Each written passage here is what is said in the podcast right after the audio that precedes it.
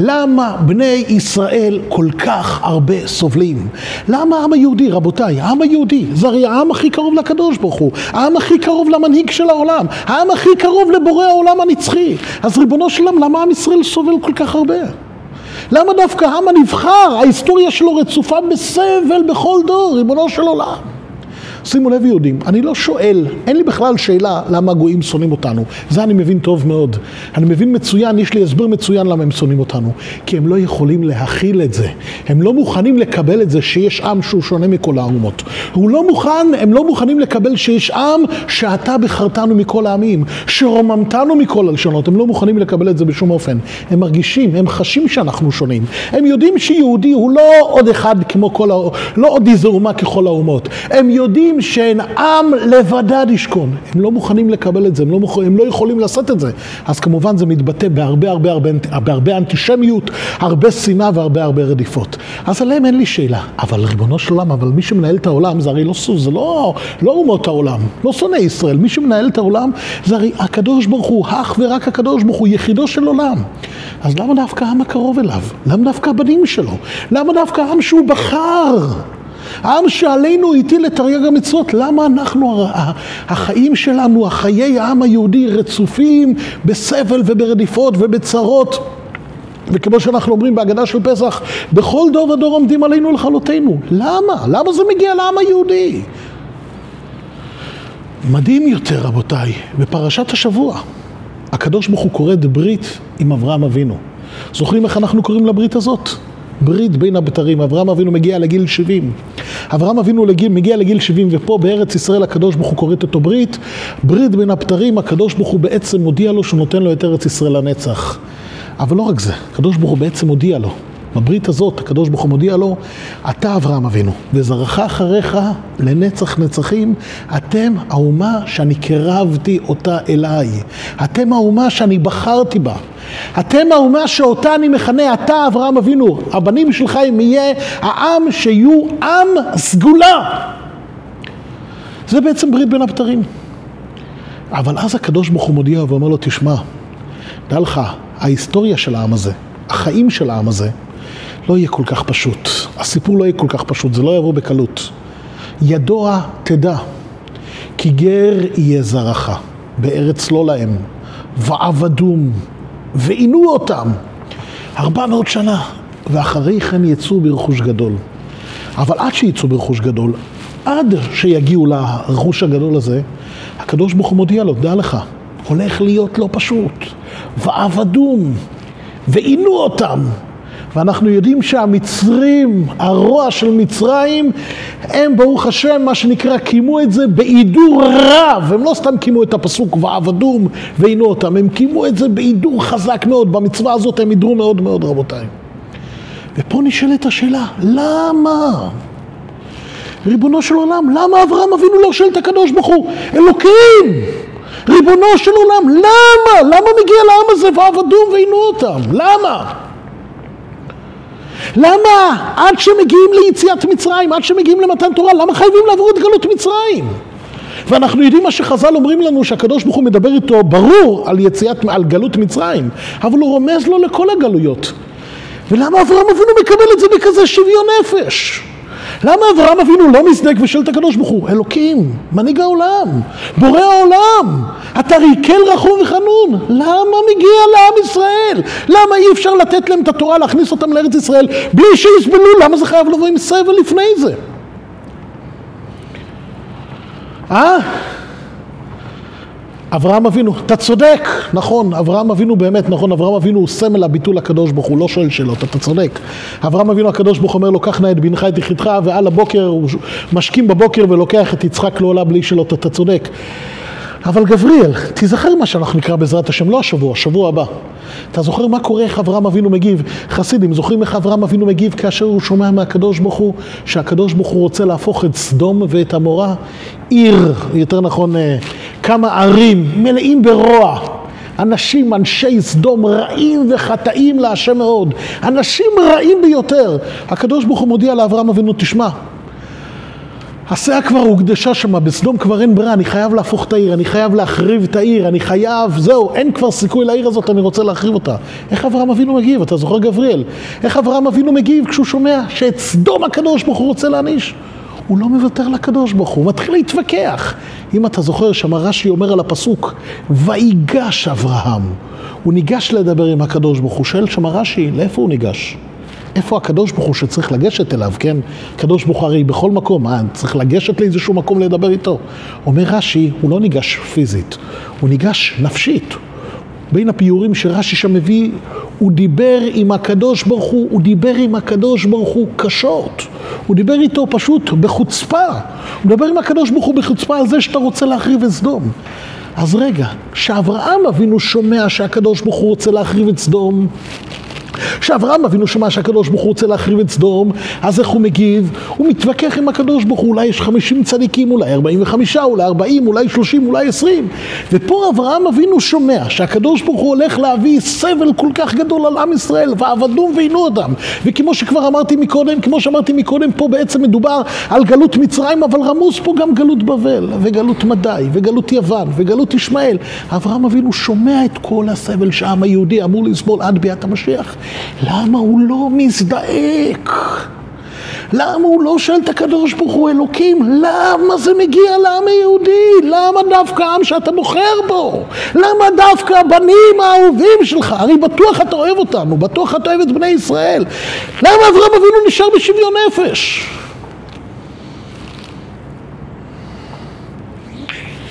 אז יהודים, תרשו לי לומר שכמובן תשובה ברורה למה העם היהודי כל כך אמור לסבול עד ביאת המשיח. כמובן כשמשיח יבוא, אז כל האומות, כל העולם יראה בכבודם של ישראל. אז יהיה כמובן הטוב המושלם ביותר לכל יהודי ויהודי. אבל עד ביאת המשיח, למה זה שיש לנו כל כך הרבה סבל? אז רבותיי, באמת אין אף אחד בעולם שמסוגל להבין את זה. כמובן אני מקדים ואומר, אין אף אחד בעולם שמסוגל להבין את זה. הנביא ישעיהו אומר, הנביא ישעיהו אומר, ואמר ביום ההוא, עודך השם כי ענפת בי. הנביא ישעיה אומר, ואמר ביום ההוא, באותו יום שמשיח יבוא, אז נודה לך הקדוש ברוך הוא על כל האיסורים שעשית לנו, על כל מה שייסרת אותנו, על כל הכאב של כל השנים, של כל שנות הגלות. אבל רק ביום ההוא, רק מתי שמשיח יבוא, אז אנחנו נצליח להבין שבעצם הכל היה אך ורק לטובה. רק אז נצליח להבין שהכל נבע מאהבה עצומה של הקדוש ברוך הוא, והכל היה אך ורק לטובתנו. אבל היום, עד אותו יום, עד אותו יום שהמשיח יבוא, עד היום שבו הקדוש ברוך הוא ישלח את משיח צדקנו לגאול את עם ישראל, אז כמובן שאף אחד לא מסוגל להבין בצורה ברורה, כי אף אחד לא יכול להבין את דרכיו של הקדוש ברוך הוא, כי לא מחשבותיי מחשבותיהם, כי לא מחשבותיי מחשבותיכם, אפילו משה רבינו. כן, דוגמה, את האיסורים של רבי עקיבא, הוא ראה את רבי עקיבא דורש, יושב ומלמד תורה, ודורש כל תג ותג, לומד הנחות בלי סוף, מרביץ תורה ומלמד תורה, תלמיד חכם אדיר. את הסבל, איך, שהוא, איך שמוצאים את נשמתו, שהרומאים סורקים את בשרו במסרקות של ברזל, הוא שאל את הקדוש ברוך הוא, ריבונו של עולם, זו תורה וזו זכרה, מה ההיגיון פה? מה אמר לו הקדוש ברוך הוא? שתוק. כך אומר הקדוש ברוך הוא אומר לו, לא הכוונה שתוק, סתום את הפה, אין לי זמן לדבר איתך חס ושלום, כמובן לא זה מה שהקדוש ברוך הוא התכוון. אומר לו, שתוק, אפילו משה רבינו, אפילו החכם הגדול ביותר, אפילו משה רבינו נותן התורה הגדול, גם לא מסוגל להבין את עומק מחשבתו של הקדוש ברוך הוא. אז ודאי שאנחנו לא יכולים להבין. אבל בכל זאת, טיפה מה שנקרא, טיפה, טיפה, טיפה מן הים אולי כן נצליח להבין מה, מה התהליך של עם ישראל. אה, צירי לידה. אתה צודק, נכון, צירי לידה. אתה צודק, יעקב, צירי לידה. אבל זה גופה, גם נכון, אתה צודק, אתה אומר שכל איסורי הגלות זה בעצם צירי לידה. כשהיולדת סוף סוף נולד לה הוולד, היא מבינה שכל האיסורים היו בשביל הלידה, נכון, אבל זה גופה למה? למה? הרי הקדוש ברוך הוא כל יכול, הוא יכל להביא לנו את התורה בלי גלות מצרים, הוא יכל להביא לנו את משיח צדקנו, הוא יכל להביא לנו את הגאולה העתידה בלי כל הסבל. למה כל כך הרבה יהודים היו צריכים לסבול בשמחת תורה האחרון? למה במקום לרקוד בשמחה עצומה עם התורה, אז המון המון המון יהודים, או שבכלל לא הצליחו לעשות הקפות, וגם פה בבית חב"ד עשינו הקפות. עין אחת, עין אחת בוכה ועין אחת מנסה לשמוח. למה זה מגיע לעם ישראל? למה אי אפשר לשמוח בשמחה עצומה כמו שמגיע לבני ישראל, עם קרובו? אז רבותיי, אז אולי טיפה איזה זווית קטנה, לא שאנחנו רוצים לסבול חס ושלום, אנחנו לא מפסיקים לבקש מהקדוש ברוך הוא שייתן אך ורק, אך ורק טוב לכל יהודי ויהודי, אבל בכל זאת בואו ננסה שנייה להבין את מה שהקדוש ברוך אומר לאברהם אבינו בפרשה שלנו. כן, כמו שאמרתי, ידוע תדע. אברהם אבינו ידוע תדע, כי גר יהיה זרעך, בארץ לא להם, ועבדום, ועינו אותם, אך ועבדום. ועינו אותם ארבע מאות שנה. הסיפור הזה ארבע מאות שנה, וכמו שאמרתי, שוב אני חוזר ואומר את מה שחז"ל מפסיק, לא מפסיקים לומר לנו, זה לא רק גלות מצרים, רמוז פה כל הגלויות, לא נאריך ולא ניכנס לזה יותר מדי. אבל הקדוש ברוך הוא פה בעצם אומר לאברהם אבינו, דע לך, הם יסבלו בגלות מצרים, ויצאו ממצרים, ואחרי זה ייכנסו לארץ על ידי יהושע בן נון, ויעבוד נבוכדנצר, ושר הצבא שלו נבוזרדן, נבוזרדן רב הטבחים, גדול המרצחים. יהרוג בהם, יתעלל בהם, זה יהיה גלות בבל, ואחרי זה גלות, ואחרי זה גלות רומי, גלות יוון ורומי וגלות ישמעאל, וכל זה אברהם אבינו שומע אבל אומר לו הקדוש ברוך הוא, אל תדאג, אל תדאג. ועבדום ועינו אותם, אבל ואחרי כן מה, ואחרי כן מה המשך הפסוק, יצחק זוכר, ואחרי כן יצאו במה? ברכוש גדול. חסידים, אתם מבינים מה, מה הקדוש ברוך הוא אומר פה? שמעתם? הם יסבלו, ועבדום, ועינו אותם, הם יסבלו, אבל אל תדאג, בסוף אני אתן להם הרבה הרבה הרבה כסף. נשמע הגיוני רבותיי? נשמע הגיוני? עם ישראל עבר אי סבל, רק בוא נזכר טיפה. זרקו את הילדים שלנו ליאור, כל הבן הילוד היאור תשליכו, לא נורא, אל תדאג. בסוף תקבל הרבה בוכטות, ואחרי כן יצאו ברכוש גדול. זה הכוונה, זה מה שהקדוש ברוך אומר לנו, אל תדאג, בסוף יצאו ברכוש גדול. דרך אגב, אל תשכחו שבאמת, הקדוש ברוך הוא קיים את זה, יצאו ברכוש גדול, כן? כתוב שלא היה יהודי, לא היה איש מישראל, שלא יצא עם מסע של 90 חמורים לובים, 90 חמורים חזקים, טעון מכספה וזהבה של מצרים. כל יהודי יצא ברכוש גדול. אבל זה נשמע הגיוני שהקדוש ברוך אומר לאברהם אבינו, האבא הרחמן ביותר, הקדוש ברוך אומר לו, תשמע, התעללו בהם ועבדום ועינו אותם, וכמו שאמרתי מקודם, המצרים הידרו מאוד בפסוק הזה, אבל בסוף רכוש גדול, אל תדאג, ימצאו עם הרבה הרבה כסף. רבותיי, הרכוש הגדול זה לא כסף, לא כסף, דולרים או שקלים או יורו, לא, ממש לא. גם זה היה, כמובן, אין מקרה יוצא מדי פשוטו. אבל הכסף הזה, הרכוש הגדול, זה הרכוש הגדול האמיתי. חסידים, בואו תעזרו לי שנייה. מה, מה הרכוש האמיתי של העם היהודי? מה הרכוש האמיתי שיש לנו? אה, חסידים? אה, מה זה הרכוש האמיתי שיש לנו? הרכוש האמיתי שיש לנו זה התורה הקדושה. הרכוש האמיתי שיש לנו זה המצוות, התרי"ג מצוות, כל אחד מאחד, כל מצווה ומצווה. איזה נכס קיבלנו. הרכוש הגדול שהקדוש ברוך הוא מתכוון זה זה שאנחנו מתאחדים איתו. זה שאנחנו העם הבחירה שלו, זה שאנחנו עם הסגולה שלו, זה הרכוש הגדול. הקדוש ברוך הוא אומר לאברהם אבינו, דע לך, כל המטרה של גלות מצרים, כל המטרה של הסבל הגדול הזה, כל המטרה של הסבל זה בשביל הרכוש הגדול. לא הכוונה, שוב אני חוזר ואומר, לא הכוונה שתקבלו הרבה הרבה הרבה כסף בשביל שתשכחו את שנות הסבל ושנות העבדות ושנות העינוי הקשה. לא. אלא הכוונה שכל מטרת גלות מצרים, כל הגלויות גם שאחרי גלות מצרים, זה בשביל להגיע לרכוש הגדול. להגיע לאיחוד העצום, להגיע, להרגיש מאוחדים באמת עם הקדוש ברוך הוא. מה הכוונה? מה הכוונה? אז חסידים יקרים, בפרשת ואתחנן יש פסוק, קדוש ברוך הוא מגדיר את ארץ מצרים, יותר נכון את גלות מצרים, הוא מגדיר אותה בהגדרה חדשה, בהגדרה מעניינת. הקדוש ברוך אומר לנו ככה, ואתכם לקח, הקדוש ברוך הוא, משה רבינו אומר לנו, הקדוש ברוך הוא לקח אותך, אותנו מכור הברזל ממצרים. חבר'ה, מה זה כור הברזל? חבר'ה, מה זה כור הברזל? כור הברזל זה מקום שצורפים בו, שעושים בו כלי כסף וכלי זהב, נכון? מקום שעושים בו כל מיני כלים יפים, ממתכות, בעיקר מכסף ומזהב. חבר'ה, אם אני רוצה לעשות איזה כלי יפה, פה אני נמצא ליד ארון קודש, בבית כנסת, מקום שלומדים בו הרבה תורה, מתפללים בו. כן, יש לנו פה בתוך ארון הקודש, יש לנו פה כתר תורה מרהיב ביותר. יש לנו גם עצי חיים מכסף יפים, מכסף ומזהב יפים ביותר. איך עשו את זה? איך עושים את זה? אז כל צורף מתחיל יודע שאם אתה רוצה לעצק, לעשות, אם אתה רוצה לעשות איזה כלי יפה מכסף מזהב, אתה צריך, אתה צריך לקחת את הכסף או את הזהב או כל מתכת שהיא. אתה צריך, מה אתה, אם אתה רוצה לעשות מן הכלי, מה אתה צריך לעשות? מה אתה צריך לעשות דבר ראשון? אתה צריך להפוך אותה, להתיך אותה. מה קורה כשאתה מתיך את הכסף, את הזהב, מה קורה? אתה בעצם, היא נהפכת למה? לנוזל. כן, המתכת, או אפילו כור הברזל בעצם, בעצם כל ברזל, כן? ברזל זה דבר קשה, אבל בשביל שתוכל לעצב אותו, בשביל שתוכל לעשות ממנו כלי, אתה צריך קודם להתיך אותו, להפוך אותו לנוזל לחלוטין. ואחרי שהוא נוזל, אתה יוצק אותו לתוך תבנית כמו שרצית, וכך אחרי שהוא מתקשה, הוא נהפך לכלי יפה מאוד. הוא יכול לעשות, אתה עשית אותו כלי שיכול לשמש למטרה שרצית, כן? מי שלא מבין בצרפות, מי שלא מבין בכלל בצרפות, לא יבין למה אתה לוקח את הברזל ואתה הופך אותו לנוזל, למה אתה מתיך אותו? למה אתה לוקח ברזל, התכונה של ברזל זה דבר קשה, כן? קשה. למה אתה מתיך אותו?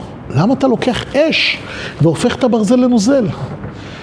אז מי שלא מבין שואל, אבל כל אחד שמבין ומכיר את התהליך מבין, נכון, הברזל בשביל ליצוק ממנו כלי, בשביל לעשות אותו, את מה, לעשות מה שצריך, אתה חייב להתיך אותו, ושוב, הוא מאבד את כל התוקף שלו, הוא מאבד את כל הקושי שלו, ורק אז אתה יכול ליצוק אותו, כי לעשות אותו את הכלי, להתיך אחרי שהיתכת אותו, אתה יכול לעשות ממנו את הכלי שחפצת.